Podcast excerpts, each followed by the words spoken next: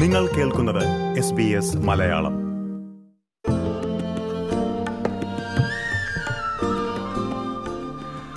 ഒസ്യത്ത് അഥവാ വിൽപത്രം അല്ലെങ്കിൽ വിൽ എഴുതണം എന്നൊക്കെ വിവരമുള്ളവർ പലപ്പോഴും പറയാറുണ്ട്. എന്നോടും പറഞ്ഞിട്ടുണ്ട്. നമ്മുടെ സ്വത്തിന്റെ മൂല്യത്തെക്കാൾ ഉപരി നമ്മുടെ സ്വത്തുവകകൾ നമ്മൾ ഉദ്ദേശിക്കുന്നവരിൽ തന്നെ എത്തിച്ചേരുമെന്നതാണ് ഓസ്യത്തിന്റെ പ്രാധാന്യം. മാത്രമല്ല പിന്തുടർച്ച അവകാശികൾക്ക് നടപടിക്രമങ്ങൾ എളുപ്പമാക്കാനും വിൽപത്രം എഴുതുന്നതിലൂടെ സാധിക്കും. പ്രിയ ശ്രോതാക്കളെ വിൽപത്രത്തിന്റെ പ്രാധാന്യത്തെപ്പറ്റിയും അനന്തരാവകാശമായി ലഭിക്കുന്ന സ്വത്തുക്കളുടെ നികുതി സംബന്ധിച്ചുമുള്ള കാര്യങ്ങളാണ് ഇനി നമ്മൾ പരിശോധിക്കുന്നത്. പോഡ്കാസ്റ്റുമായി നിങ്ങൾക്കൊപ്പം ഞാൻ ജോജോ ജോസഫ്.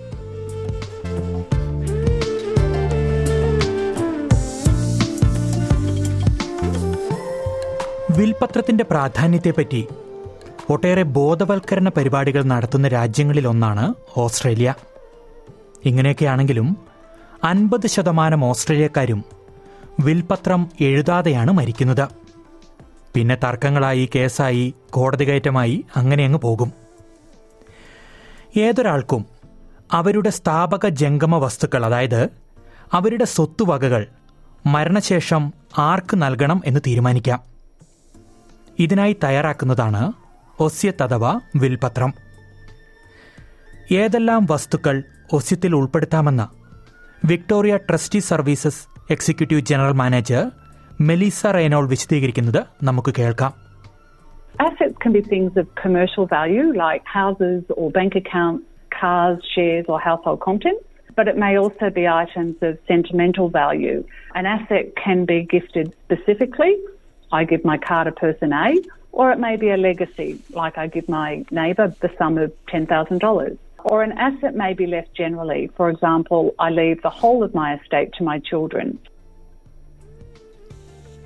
ഞാൻ തുടക്കത്തിൽ സൂചിപ്പിച്ചല്ലോ വിൽപത്രമുണ്ടെങ്കിൽ സ്വത്തുക്കളുടെ കൈമാറ്റം താരതമ്യേന എളുപ്പമാകും കേസും പുക്കാറുമൊന്നും കാര്യമായി ഉണ്ടാകില്ല എല്ലാ വിൽപത്രത്തിലും എക്സിക്യൂട്ടർ എന്നറിയപ്പെടുന്ന നിയമബാധ്യതയുള്ള ഒരു സംവിധാനമോ വ്യക്തിയോ ഉണ്ടാകും. ഒസ്യത്ത് തയ്യാറാക്കുന്നയാളുടെ സ്ഥാപന ജംഗമ വസ്തുക്കളുടെ ട്രസ്റ്റിയായി പ്രവർത്തിക്കാൻ നിയോഗിക്കപ്പെട്ടിരിക്കുന്നയാളാണ് ഈ എക്സിക്യൂട്ടർ. മരണപ്പെട്ടയാളുടെ ആഗ്രഹങ്ങൾ പൂർത്തീകരിക്കുകയും മരിച്ചയാളുടെ എല്ലാ ബാധ്യതകളും നിറവേറ്റപ്പെടുന്നുണ്ടെന്ന് ഉറപ്പാക്കുകയും ചെയ്യുക എന്നതാണ് എക്സിക്യൂട്ടറുടെ ഉത്തരവാദിത്തം. വിൽപത്രത്തിൽ അനന്തരാവകാശിയായി പരാമർശിക്കുന്ന വ്യക്തികൾക്കും എക്സിക്യൂട്ടറായി പ്രവർത്തിക്കാം.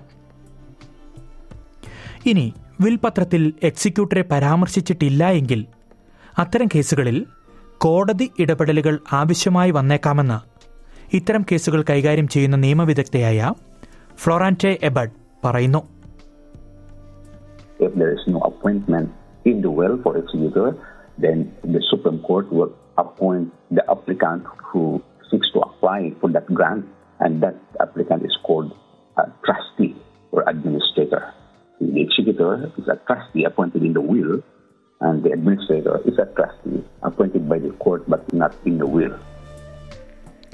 ഇനി നിങ്ങളെ ആരെങ്കിലും ഒരു എക്സിക്യൂട്ടറായി നിയമിച്ചിട്ടുണ്ട് ഇല്ലെങ്കിൽ നിങ്ങളുടെ പേര് പറഞ്ഞിട്ടുണ്ട് എന്ന് കരുതുക അതൊരു നല്ല കാര്യമല്ലേ നിങ്ങളെ അത്രയ്ക്ക് വിശ്വാസമായതുകൊണ്ടാകുമല്ലോ ഈ വലിയ ഉത്തരവാദിത്തം മരിച്ചയാൾ നിങ്ങളെ ഏൽപ്പിച്ചിട്ടുണ്ടാകുക പക്ഷേ നിങ്ങൾക്ക് ആ ചുമതല കൈകാര്യം ചെയ്യാൻ കഴിയുന്നില്ലെന്ന് തോന്നിയാൽ എന്തു ചെയ്യും?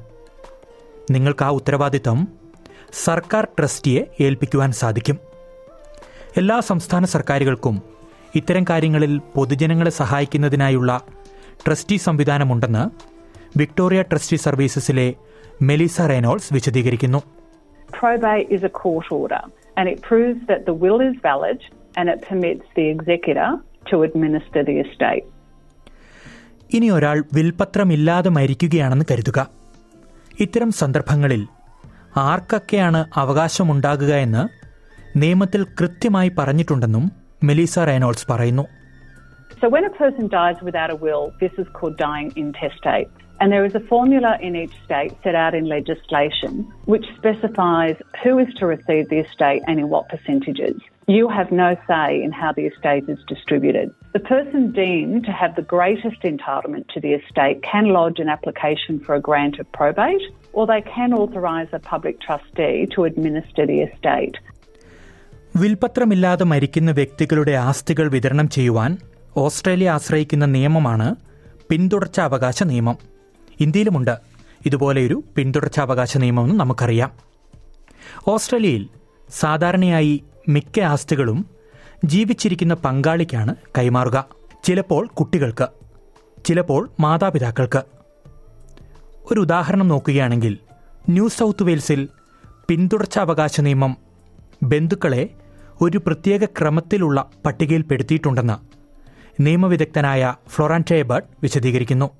If there is a spouse or a de facto partner and there is no children, all of it will go to the partner. In the absence of a partner or a children, then it will go to the parent. If there are no parents, it will go to the collateral relatives like the uncle, auntie. If there are none, then the grandparents. Then if there are none, then grandchildren. And then if there is really nobody, then it will go to the state. പാരമ്പര്യമായി ലഭിക്കുന്ന സ്വത്തുവകകൾക്ക് നികുതി നൽകേണ്ടതില്ല എന്നതാണ് ഓസ്ട്രേലിയയിലെ നിയമം പക്ഷേ നമ്മൾ അറിഞ്ഞിരിക്കേണ്ട ചില സാമ്പത്തിക കാര്യങ്ങളുണ്ട്. നിങ്ങൾക്ക് ലഭിച്ച വസ്തു നിങ്ങൾ വിൽക്കാൻ തീരുമാനിക്കുകയാണെങ്കിൽ പാരമ്പര്യമായി ലഭിച്ച സ്വത്തിന് നികുതി നിയമങ്ങൾ ബാധകമാകുമെന്ന് സർട്ടിഫൈഡ് പബ്ലിക് അക്കൗണ്ടന്റായ അക്രമൽ ഫക്രി വിശദീകരിക്കുന്നു. There's no tax consequences to the deceased estate if it was the deceased residential house, but if there was two properties and one was rented out, the residential property is tax free, but the investment property would attract capital gains tax.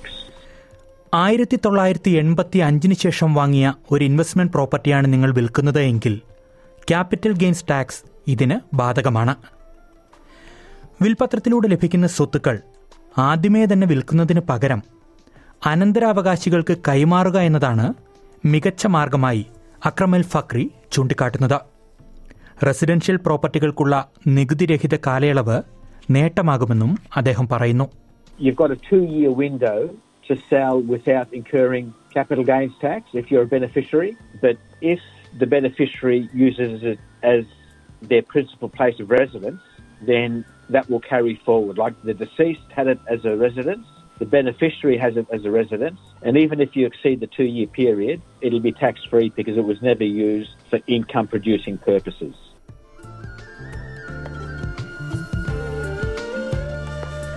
അനന്തരാവകാശമായി ലഭിക്കുന്ന സ്വത്തിൽ bank അക്കൗണ്ടുകളും ഉൾപ്പെടാം ഇങ്ങനെ ലഭിക്കുന്ന പണം നിങ്ങളുടെ നികുതി റിട്ടേണിൽ ഉൾപ്പെടുത്തേണ്ടത് വളരെ പ്രധാനമാണ് അനന്തരാവകാശമായി ലഭിക്കുന്ന സ്വത്തിൽ ഉൾപ്പെട്ടിട്ടുള്ള ഷെയറുകൾ പണമാക്കി മാറ്റുകയും അനന്തരാവകാശികൾക്കത് കൈമാറുകയും ചെയ്താൽ അതിനും ക്യാപിറ്റൽ ഗെയിൻസ് ടാക്സ് നൽകണം.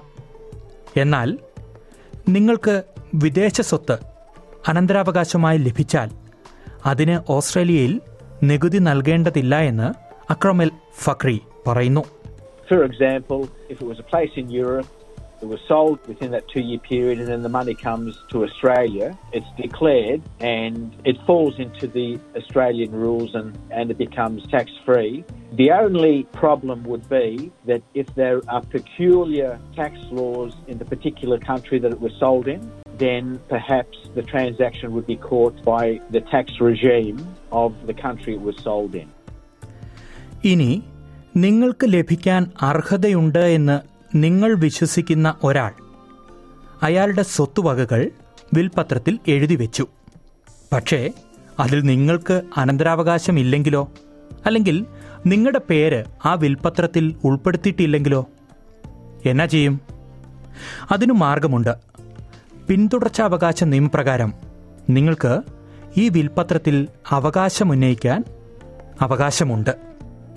ഇതിനെ പബ്ലിക് ഫാമിലി പ്രൊവിഷൻ ക്ലെയിം എന്നാണ് വിളിക്കുന്നത് നിർണായക സാഹചര്യങ്ങളിൽ കോടതി ഇടപെട്ട് വിൽപത്രങ്ങളിൽ മാറ്റങ്ങൾ വരുത്താറുണ്ടെന്ന് ഫ്ലോറൻറെ അബാദ് പറയുന്നു You just have to make a justified claim. You cannot be entitled just because you're a former wife or a son or a daughter.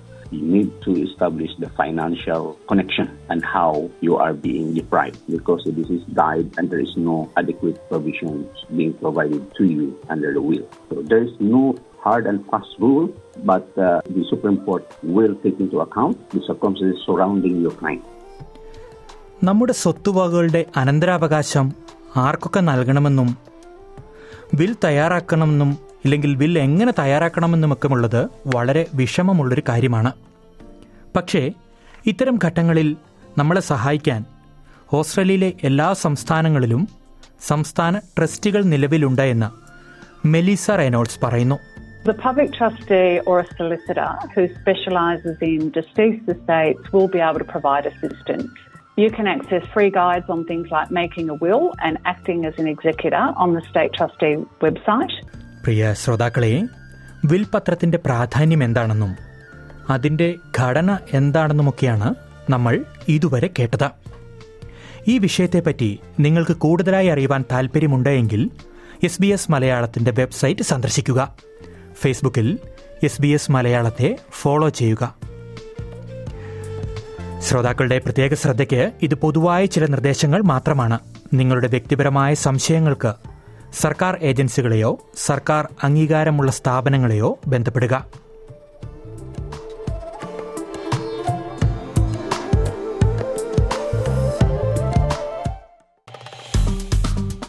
Like share comment S B S Malayalam Facebook page